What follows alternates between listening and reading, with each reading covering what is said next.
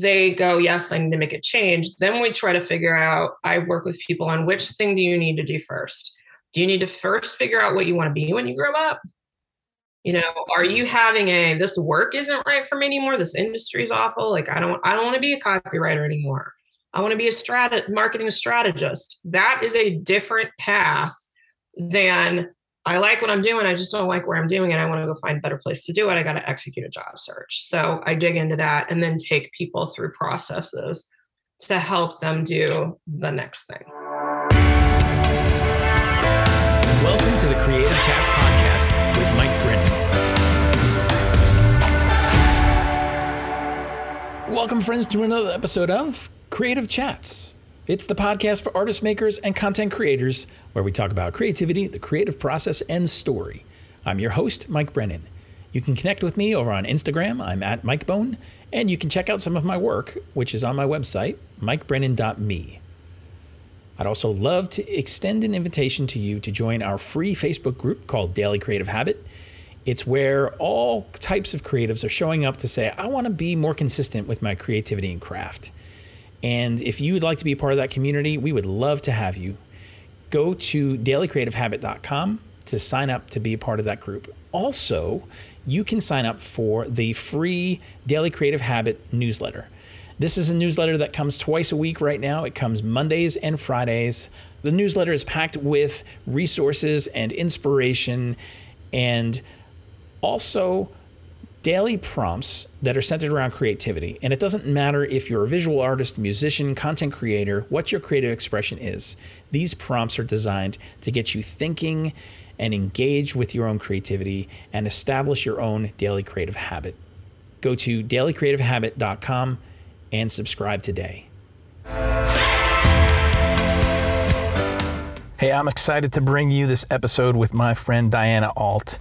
And Diana is an executive coach and career growth strategist.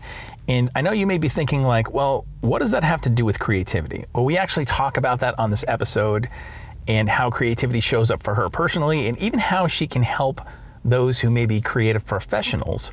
Sometimes, you know, you're in a role like that and you hit a wall and you're trying to figure out, okay, what is my next move? Because where I am is not working and uh, maybe you need some clarity on where you need to be and help uh, just identifying some problems that you may be encountering to know whether or not it's an environment issue, it's a personnel issue, uh, it's a skill issue, uh, a desire to continue in a certain field. And so uh, Diane is great at trying to resolve those issues by asking a lot of questions and walking people through her four pillars. And so we get into that on this conversation as well as just some friendly chat because I love Diana. She's a good friend of mine. And uh, I know you're going to enjoy this episode. So without further ado, here is my creative chat with Diana Alt. Well, Diana, my friend, welcome to the Creative Chats podcast. This has been a long time coming. Yes, it has. Yes, it has. Your least creative friend is on the creative podcast. no, not at all.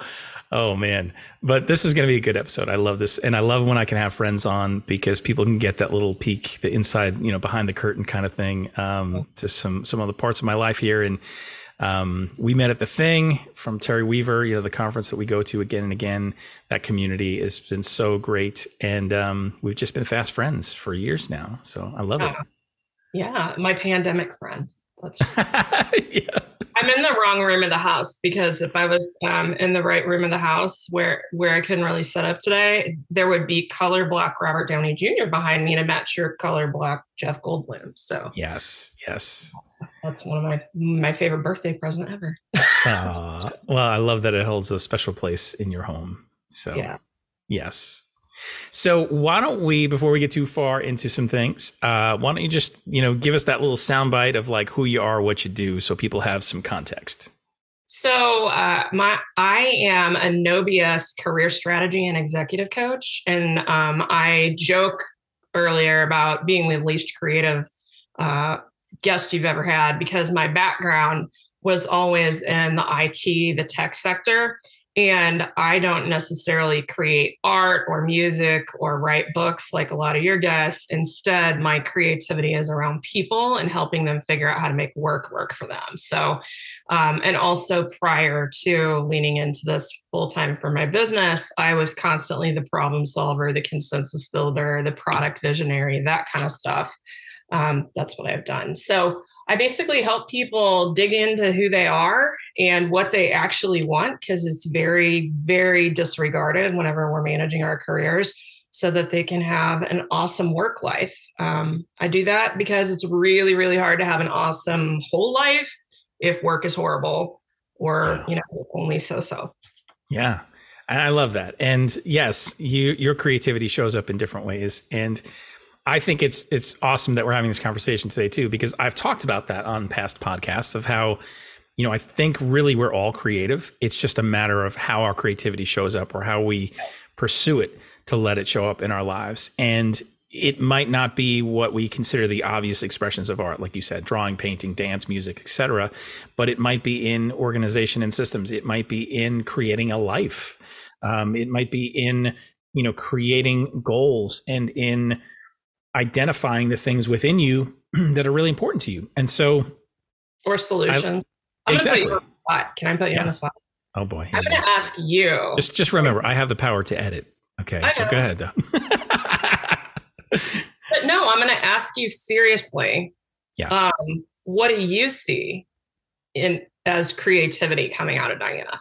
So you're like my creative expert. You know, yes. you and McNair and a few other people are kind of um, the go-to people that I think think of about creativity. What do you see whenever you interact with me or see me doing yes. my thing? yeah, I see a lot of uh, more recently uh, content creation, right? And so you're constantly putting out things that are helpful for people. That are, you know, your your tips on Tuesdays, um, the videos that you put out, and say like, here's some practical things for people to hone in on, whether that's you know how to rebuild your resume or how to navigate an interview, um, all these different things that people struggle with and need resources for. You show up and you present this stuff in a way that's accessible and is creative, and you're helping people see you as their go-to person for that and so it's creating platform it's creating content it's creating um, some of the systems. You know, I know as a, as a fellow entrepreneur, um, all the things that you need to do behind the scenes that nobody sees. But in order for you to be actually showing up and doing the things that you're doing, um, and then even you know we were just talking earlier about how you know you're going you're going to be speaking at the Thing conference this year as well, and um, you're creating that talk and you're crafting your experiences into some information and and um, and just delivering it in a way that again i think is very accessible for people. So um, that's how i see creativity showing up mostly in you know the in how you're taking your expertise and marrying it with you know the the platforms that you're on and bringing it to people. I love that. And i am i wanted to ask you that question for a while and i mm-hmm. literally saved it on purpose. So yes. thank you for indulging me absolutely absolutely yeah. Important question because you know i never i never um use the term creative about myself until i was in my early 40s mm-hmm. so it was the last couple of years that i was working in corporate that i had a boss that told me one day that i was one of the most creative people he had ever worked with. And i was mm. like stop. No i'm not no, yeah. I'm not. And um, we had a whole conversation about how uh, I'm always looking for solutions. I'm always looking to pair up the right relationships, like so we can get to consensus or pull in another stakeholder that would have been disregarded or those kinds of things, and how that was its own unique kind of creativity. And I just thought it was my job. You know, at that point, um, it was before I leapt into this whole world that I'm part of now um, I did some coaching, you know, this coaching thing that I've been doing for for career coaching, I've been doing for almost 10 years now. I can't believe it. I looked at my LinkedIn the other day um, and noticed that. But I just thought it was helping people. I never thought of anything that I did as creative. And now I'm really like turning my back on that old definition of myself. Mhm. Yeah, yeah. Fully. But it's taken five years Mhm. from the time that was first brought up for that boss for me to really say, oh, yeah, I am a creative. Or as McNair would say, creator. He likes Yes. well, and I think you bring up a good point too, in that, you know, creativity so often is about how we see things. And when you talk about seeing solutions and whether that's in something that needs to be done in a system or um, you're giving somebody practical advice in a path to follow, or it's seeing in somebody else, like, oh, you two people need to actually get together on something because I see some things that you guys aren't seeing. And my Mhm. creativity is at work. You're already envisioning where this could go and what this could look like when some people are, are just they're they're like how do you see that how do you how do you make those connections um, and i think that's an important part of identifying what creativity is too is how we show up and how we see things right and how we make Yeah. those connections Yeah, I always thought, I never thought of seeing as being part of creativity. mm-hmm. because so often you think about the person consuming whatever that creative content is and also growing up my primary medium for creativity of any kind was music and i didn't compose music but i was in band and i was in choir um, for many many years. I was actually in the all-state choir in high school. Don't ask me to sing now but i was in the all-state choir in high school and so it that's not a visual medium. Right. Yeah.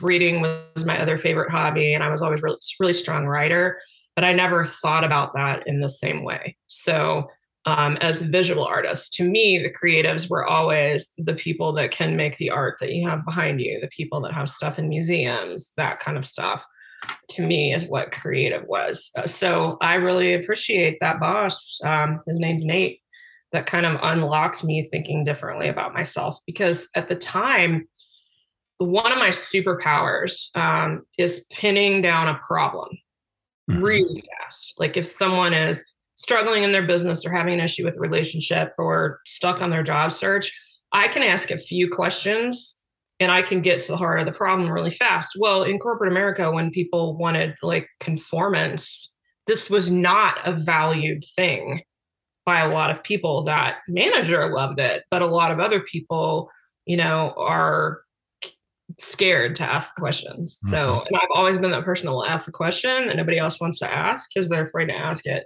And that is my tool that I you use your digital art applications and you use your paints and your canvas and your papers and pens and whatever whenever you're doing. Um analog art. Is that what we call it now? Sometimes. traditional.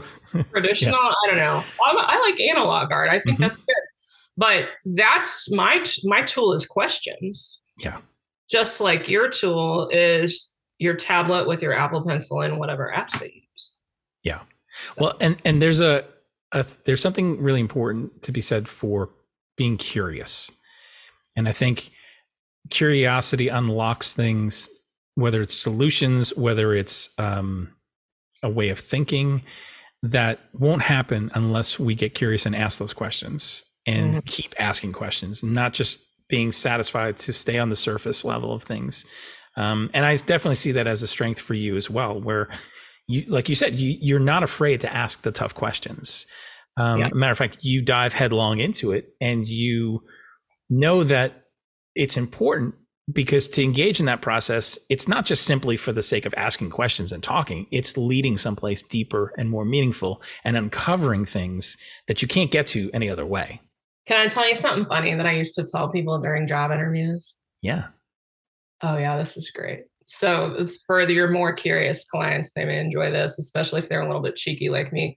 I used to tell people especially whoever was going to be my boss like the hiring manager Mhm. um, that i'm basically a four-year-old. Because i'm going to ask you questions all day. One of the top questions i'm going to ask you is why why why? And it's not um, i've since actually learned through coaching training and whatnot that why is often not the best question because it can be loaded with judgment but I, yeah, I always tell them like I'm like a four year old. I'm gonna ask all the things and just recognize that I'm trying to learn. And then I would sell it that my superpower is not that I was in a certain domain for umpteen years. Mm-hmm. It's that I walk in and I am curious and ask the questions to learn quickly, which is advice that I give to people all the time because most of my clients actually are in tech or engineering or something adjacent to that. And the interesting thing about that is that about you know five to eight years ago half the job titles that you see right now didn't exist. Yeah. Which means no nobody has like 15 years of experience as a data scientist um, unless they have like a research driven phd um, but there's a lot of people that are entering data science through boot camps or through through other ways. And so they have to be able to explain here's why I'm qualified. Like you might not see that job title all over my resume for 15 years because it wasn't a thing 15 years ago. But I've been solving these kinds of problems forever and I've been asking mm-hmm. these kinds of questions forever. So. Yeah. I love it because that's the thread that runs through everything. And that's even when I ask people on the podcast, you know, those who who identify themselves as either creative professionals or they are engaged in some some of the other arts type things I like to go back and ask how has that showed up in their life in the past? Because you're right it's it's when people do things that are either their natural giftings or their interests their passions it has a way of showing up and sometimes they can't see it themselves but it takes somebody else coming along and saying oh I see that thread running through there. I see how this is now we can take this and actually um, you know talk about it in a way that makes sense so that's not just like these you know different parts that are like, uh, I don't really know what to do with that, but there's actually a, a thread that runs through. Yeah. Um, Roberto, have you had Roberto on your show, Roberto Candelaria? No, not yet. Okay. He's, he's a very, he's creative in some of the same ways that I'm creative. Yeah. I was in his mastermind last year and he and I, whenever I felt like my brain was mush, because he would basically do for me what I do for other people. Because when you're inside the wine bottle, it's really hard to read the label. And so when we were trying to figure out the threads or whatever I was doing, he talked about it like a jigsaw puzzle. And when you start out with a jigsaw puzzle, it's just a whole bunch of crap in the box, you know, and you spend 10 minutes in that thousand piece jigsaw puzzle just getting everything right side up, right? Um, and then, you know, I'm not a huge puzzles person, but when I've done them, you know, uh, you do a little sorting by color. That's one way you can work it. Also, you can work around the edges. So like, oh, let's look for the straight pieces we need to do that.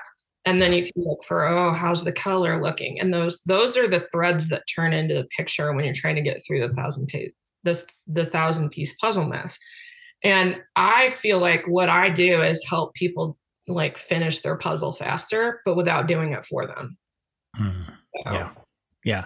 Like, and that's so so valuable because i think a lot of times people are in the midst of something and they feel like they just need somebody who understands the context and has the skills to be able to help them navigate something so that you know let's face it i mean if somebody's in a position especially in a corporate space and they're struggling with either the position's not working there's something they feel like they need to move they they but they're really not sure how to navigate that space they obviously can't talk about that in their workplace right? Uh, for the most part. I mean sometimes you have you know managers or somebody who's like hey come to me or whatever but you know yeah. Uh, but for the most part it's it's kind of like that thing that people just kind of like go i'm going to talk about that with my friends and and whatever but they may not have somebody that they can go to to be that person. Um, and i love that you bring that to the table for people you know? Yeah it's it's amazing how often just a few pointed questions can or a couple of observations can um, really unlock things for people. So I remember, so one of the things I talk about with my clients all the time is I believe that there are four key pillars to an ideal job. And this applies whether you are working for an employee, you know, working as an employer, you're running your own business. I'd actually argue that it's higher stakes if you're running your own business because it's a heck of a lot easier to give two weeks notice and take another job than it is to untangle yourself from um, commitments that you made. But the pillars are um, that you're doing the right work for you. Like you're doing work that you're interested in and it's the appropriate level of challenge and it's skills that you like to do. You're not bored, that kind of stuff. You're working with the right leaders. So you have a boss that manages you and it's that manages you in a style that you are comfortable with. Some people need super lots of supervision closely. Some people are like the Ronco rotisserie grill, just like set it and forget it. Um, it doesn't matter, but you want to work with the right people uh, or with the right leader and also have like an organization with the right strategic direction. And then there's the environment. You know, do I have a flexible enough environment? Can I leave for New York in the middle of the afternoon on a Friday, like I know you're planning to do after we get off this call? Yeah.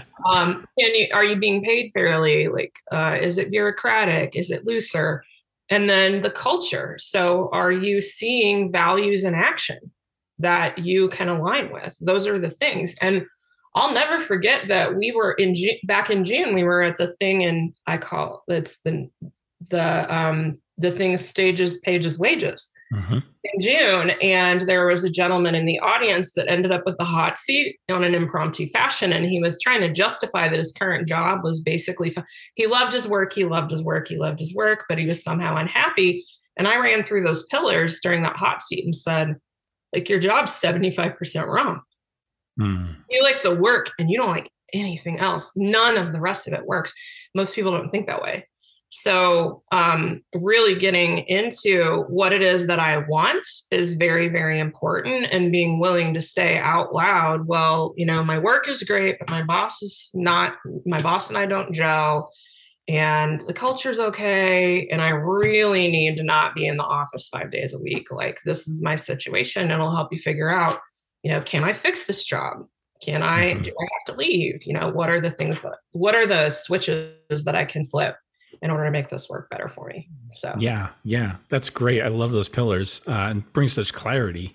Um, one of the things I'd love to, to dive into is specifically for the people who may be listening who are creative professionals maybe they're designers, copywriters uh, that work in corporate space, or you know they're they're leveraging their creative abilities in service to somebody else in you know in a job, right, a nine to five or, or what have you. Um, well, let's face it, it's not really nine to five, especially with creative stuff. But um, yeah. I remember trying to navigate some of that space and some of the frustrations that were involved because oh, can't wait to talk about this. You know, there were times when I'm like, okay, this is what I was told was important for me to get this stable job because it has health insurance, it has, you know, decent pay, and I have clients that maybe are high profile clients. And so it can boost my portfolio, give me the experience, you know, all those things. And yet I found myself a lot of times in environments that, well, sometimes were less than supportive, especially for things that didn't align with where I wanted to go with my creativity. Mm-hmm. And I was in this tension of like, I'm spending all day long using my creative abilities for other people, um, doing all this work that, you know, yeah, I'm proud of this work and it was good work at the end of the day. Um, but sometimes less than ideal constraints um, and then also trying to navigate the the personal passion project pieces that i talk about sometimes but specifically talking about the person who's in that role who's in corporate or or what have you and they know that they need to make a move and yet they're feeling stuck they're feeling frustrated. Um, have you encountered people who maybe are in that situation or have been in that situation? And what would you say to that person as far as like they they know that there needs to be change but they're really not sure what the next step looks like? So the first thing we need to do is figure out what's broken. Hmm. um, specifically and that's a thing that I challenge people on a lot. So here's an example of a question, a thing that people throw away and say a lot, and I have to dig deeper. My boss is a micromanager. Okay. I hear that from people a lot. Well, I need to dig into what do you actually mean by that? Because for some people, a micromanager is literally the guy standing over your cube, breathing down your neck. And for other people, if their boss asks them questions, or wants them to follow a process that the company has established, then that feels like micromanagement. Well, if you are in the situation where you're inside a company that has an established workflow, you know, like a creative approval process, which I have gone, I've been part of that before, which I was utterly unqualified to do, but okay, I was part of that because I was an account manager at a digital, like a digital marketing agency. If your problem is that you don't like that people are holding you to a process, that's not a problem with a micromanaging boss. That is a problem that you're in the right environment. Hmm. So I like to ask very pointed questions so we can figure out which pillars are broken. If you have a boss that's saying abusive things to you, disregarding you, you know, not listening, answering your questions, or doing the thing where they're standing over you in the cube so you're too nervous to even work, then that might in fact be a boss problem. but it's not always the it's not even always the pillar that you think is broken mm. is the one So I love working with people through that. Um, as far as um, getting the gumption to make the change, so there's there's convincing yourself to make the change or to start taking action, and then there's actually knowing what steps to do. If you're not sold that you even need to do anything different, you're not going to bother to go find out how. So I like to try, if I'm not crystal clear that someone really is committed to actually digging in and making the change, I have some really kind of mic drop questions for them. And one of them is Is the job that you're in, have they earned the right for you to work there for another year? Mm. The default position that everybody has about jobs and even clients. Like if if the clients that you work with are of an ongoing nature like some sort of marketing services retainer or copywriting retainer or something like that the default position is always well i'm going to keep this client or i'm going to keep this job. But is that the right default position you know? Mm-hmm. when i was a 1099 contractor i would ask myself that question every day and if the answer was, I don't know about that, then I would, you know, think about why and figure out who I needed to talk to. And sometimes you just need like some mac and cheese for dinner and to go to bed early. And you, you know, you kind of kind of talk yourself out of your snit. But other times you you really inspect and figure out, man, this is just not right for me anymore. I've exhausted my possibilities. If that question doesn't work, because inertia is strong, then another question I like to ask is Is this job worthy of being the last job you ever hold in your life? Hmm. And the reason I ask that one is because I know people who basically got ill and died early. They didn't live to 70 something, they lived to 40, they lived to 50. Um, and they their last job was horrible. And so, and in one case, I have a cousin that passed away last summer and the last job that she had been in, she was miserable for like three or four years at least. She just hated it. She hated it, but she felt trapped by it and got increasingly depressed. And, you know, that makes it harder and harder and harder to make moves. And so I like to smack people over the head with that question, which sometimes they're not prepared to answer. Sometimes they fight me a little bit on it and then come back later and go, okay, yeah, you're right. Um, mm-hmm you know there's a variety of, of responses i have to that um, i can really tell whenever it's the powerful question when they just go completely silent hmm. when they're completely silent because that's a no it's not but i'm scared of how to change so yeah. answer your question response yeah so. yeah and so it's, once we once we get through you know what is you know do is it really time to go? Like are you there? Because some people aren't there. You, i can look at people and go you needed to leave two years ago but if they're not ready to do it then i'm it's a waste of my time. I'm wasting my breath if ever i talk about it. Um, but once they've gotten to the point where they go yes i need to make a change then we try to figure out i work with people on which thing do you need to do first? Do you need to first figure out what you want to be when you grow up you mm-hmm. know, are you having a this work isn't right for me anymore? This industry is awful. Like I don't I don't want to be a copywriter anymore. I want to be a strat marketing strategist. That is a different path than I like what I'm doing. I just don't like where I'm doing it. I want to go find a better place to do it. I got to execute a job search. So I dig into that and then take people through processes to help them do the next thing.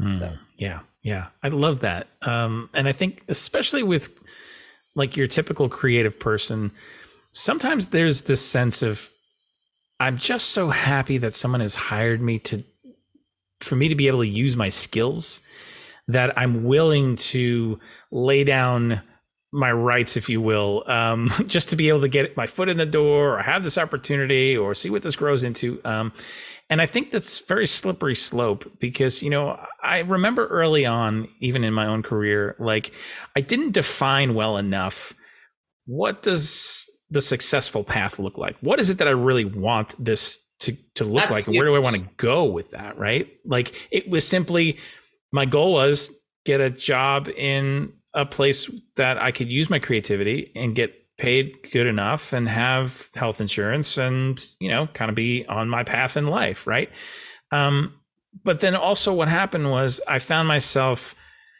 not really taking ownership and agency over my own journey and choices. And so I would show up to work and I would say, Hey, tell me what to do. I will be the greatest worker bee ever. I will work so hard and I'll be consistent, but tell me what to do. And so I really, through my own journey and, and missteps and, and all the rest of the windy path, had to learn how to own that part of my journey to go, no, you know what? Like there's more here than me just showing up and saying, here's my skill set. Now put me to work. Um, and figuring out what is it that's really aligned with me and what is it that I really want to do. Um, yeah. So if somebody's listening right now and they're like, "Oh my gosh, this is totally lighting up my brain. Like this is where I'm at right now," what would you say in response to those uh, prompts? Oh, there's a lot to unpack there. So, um, one of the very first things that I like to tell people is what you want actually matters. And I followed up quickly with, and you should say it out loud.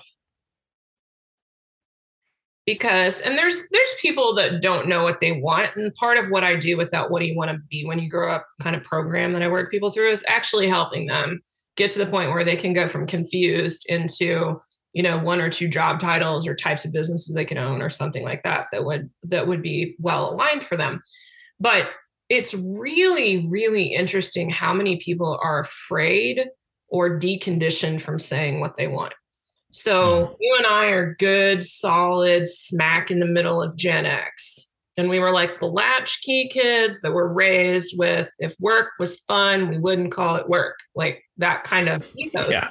So we were kind of raised we are raised to be very independent in a lot of ways but also raised kind of to be a victim of our circumstance at work mm. so i'm a big believer in trying to elevate people out of that by getting them to say what they want and for a very long time before i had developed some of the frameworks that i have in my business there was one tool that i used very early on in an engagement and i called it the next move dream sheet and it was just a freaking Word doc. Didn't even have a logo on it because I didn't have a logo the first five years of my business. Um, and it just had a whole bunch of questions about what do you want in your next job? What skills would you like to use? What kind of environment? What kind of commute do you want? And um, I'm actually in the process of revisiting it because I know so many more factors that are important, but I make them write it down what they want. And then when you when you go through that process and when I when I work with clients, ultimately I I have them often distill into, you know, a key thing. They get to the point where they can say, I would love to be a conversion copywriter um, working for a B2C brand that is app focused. You know, that is something that could come out of somebody's mouth because conversion copywriting in an app is an interesting challenge. There's not a lot of mm-hmm. space. Copywriting is already hard, right? Um, but once they get to that, they need to say it out loud and they need to own why they want to do it and they need to either own what their qualifications already are or they need to own the gap so they can go fill it mm. um, and when you go through those processes you start to have confidence in what you want and you start to have more confidence that you can do it I am a realist and I recognize that just because you wake up one morning and say, I want to be a unicorn wrangler doesn't mean there's actually unicorn wrangler openings. So I'm very conscious that someone may have a dream that we have to back into what are the steps that you want to take in order to do it. And with my clients that are in tech, often they think the path is I just need to go get another set of letters behind my name. Like tech is the most certification addicted industry that there is. So people think, oh, well, I'll go get a PMP and I can be a project manager now. Well, that's not actually how that works. Number one, the PMP, which stands for Project Management Professional, you already have to have five years of experience as a project manager to get that. It's a more advanced certification. And number two, people want experience too. So you got to kind of, I'm oftentimes either working directly with people uh, if I have, you know, domain competency, or I'm asking them to go and you know talk to a mentor in their in their specific role to figure out what is the combo of experience, certifications, education, relationships that you need in order to be able to do that. Because sometimes the dream is something you can get to in three years, But if you have a toxic boss right now, or if the interim steps to get to the dream cannot be done inside your company that you're already in, then you got to figure out what to do. Does that make sense? Mm-hmm. Yeah, totally. Totally. Yeah. I love that there's such practicality to your advice too, um, because so many times, you know, especially as creative people, like it's easy to live in your head and to to be in dream world and to be with imagination, and then get stuck on the practical of like, okay, well, how do we actually get there? And in terms of owning your own, you know, path and your own um, just career and your work, um, asking those questions, putting those steps in place, gathering around yourself the right people, like you said, um, looking towards who who has gone on ahead of you, asking mentors for advice. Um, those are those are such key moments for for people to be able to navigate these these spaces. Uh, and you know, um, I love that your heart is to help people. You know, to to get people to the place where they're feeling like they're aligned and doing the work that they're just is significant to them and that they can make a, a contribution and, and do well. Well, here's the thing life's too short to work a shitty job. yeah. I mean, that's it comes down to that. And I say that as a person that was widowed at 34. My husband mm-hmm. was 40 and he got sick with brain cancer and like he very he didn't even start treatment before he had a seizure and passed away. But he had been in a very negative environment and had just accepted a job right before he got sick to go work in a much better environment with people that he'd worked with several years before. So it's like things were looking up, and then he got a brain tumor, but you know, things were looking up. And the hope and like the exci- like he wanted to get through treatment, not just to live, but he was actually excited to go and work with this team of people doing mm. cool stuff. And there's something really important about that. Uh, I, you know, I'd like people to wake up every day and feel that way. Because when you come home from a job that you walked into excited, you can serve your family or your friends or yourself better. Yeah. Yeah, for sure. For sure. Um, and I also think, you know, one thing I wanted to touch on is there's a tendency for people to hang out in packs. You know, the techies hang out with the techies and the and the writers hang out with the writers and the visual artists hang out with the visual artists and all of that kind of stuff. And I'll tell you what, one of the most important things that I did whenever I started real full time in my business is I went and found a community of people that were not doing the same thing that I was doing. Mm-hmm. Because the complementary background and skills is so very valuable. So a lot of people look in, like, for example, in the entrepreneurial community, they're like, I don't get it. I don't get what you do. Because what I I do some business consulting and I work with some entrepreneurs, but that's a little bit like my in and out secret menu. That is not the thing that is talked about the most on social media or on my website or things like that at this time. Um, I talk much more about career happiness, job search, um, career development type things. But I knew that I needed people to shake me out of this world where I'd spent 20 plus years in corporate. Mm-hmm. And so if you're a creative that's trying to figure out what to do, you might want to work with a coach that is from a totally different background. Like learn your creative skills from creative experts. And there are certain things about running your business, perhaps, that you might need to learn because it's a specific skill or it's something specific to the domain that you're in. But look deliberately for opportunities to commune and learn from people who are not doing the same thing that you do. Um, yeah. A really, a really cool coach um, in the career space that I, I actually got to meet her in person several years ago, and she's got like two and a half million followers on LinkedIn. Like she's an institution. Um, her name is JT O'Donnell. One of the things that she always talks about is to try to find um, three groups, you know, and she talks about it, you know, specifically like go find these three groups on LinkedIn, but you can apply this principle anywhere. Find some people that are in your geography, which I'm actually building back up because when we decided the pandemic for two and a half years, I feel like I lost mm-hmm. my in person network while developing a digital network. But find some people that are in your geography. find some people that are in your industry and find some people that are in your role. Um, and they don't all have to be in the same thing. So you can be in the whatever you could be in a Kansas City barbecue club and just know some people from Kansas City and get exposure to people. And then you could say, okay, I'm going to be a conversion copywriter. Like that's my set of people that I'm going to learn about, you know, skills in that role. And then maybe if you want to focus, like my example earlier, on a B2B or a B2C app focused, you know, platform of some kind, you might go look for SaaS based um, domain experts, you know, look in that SaaS software industry for something to plug into. Those are things that you can do that'll help you in all the areas you need to be helped without making you just hanging out in, you know, at the coffee house with your hipster creative friends. yes, yes. Or drinking kombucha with them. So, my most creative client right now is that he's a content strategist and he literally got on our last call and he was drinking kombucha and I was so proud of him and really jealous because I sounds refreshing right now. Yeah. But you get the idea. Yeah, totally, totally. And that's such great advice. Um, I, I want to just end things off just asking. Um, I know you have some resources uh, available for some people. You know, they're they're listening along. Maybe there's people who are like, you know what, I need to make sure that I get in Diana's orbit um, and follow along with you know watching your videos that you put out every week and just specifically you, you have a resource that that I know we were talking about earlier. So can you share a little bit about that and where people yeah. can find you? So um, there's a few places people people can find me. I'm sure Mike will put all of it in the show notes. Yes, indeed.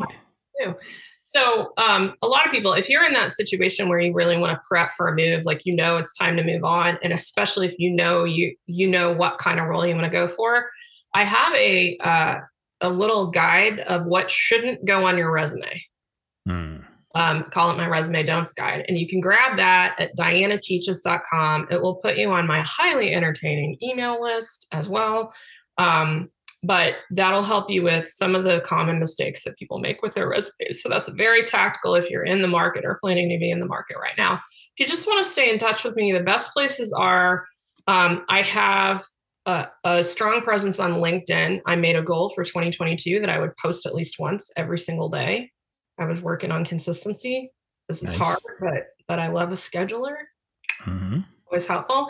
And so if you find me on LinkedIn, um, I'm very active there. And also, you can visit my website, which is dianaalt.com. And there's just a big green Let's Connect button at the top, which also will put you into kind of my ecosystem and point you to my Facebook group and all those other things we like to point people to. Yes. Awesome. Awesome.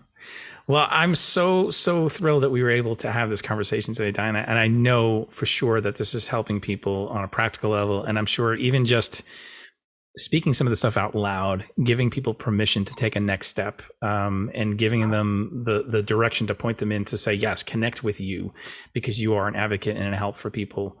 Um, I'm I'm thrilled about this. So uh, thank you so much, and of course, you know I always love hanging out with you, and any opportunity we get to uh, just be together, uh, even if it's in a virtual room.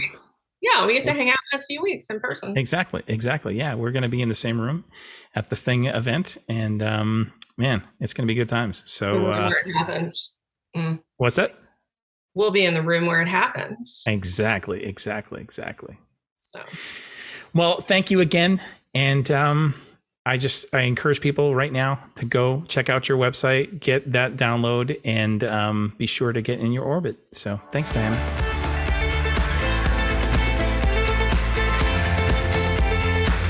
Thanks for listening today. I'd appreciate if you would subscribe leave a rating and a review. It really helps this podcast be seen and heard by others.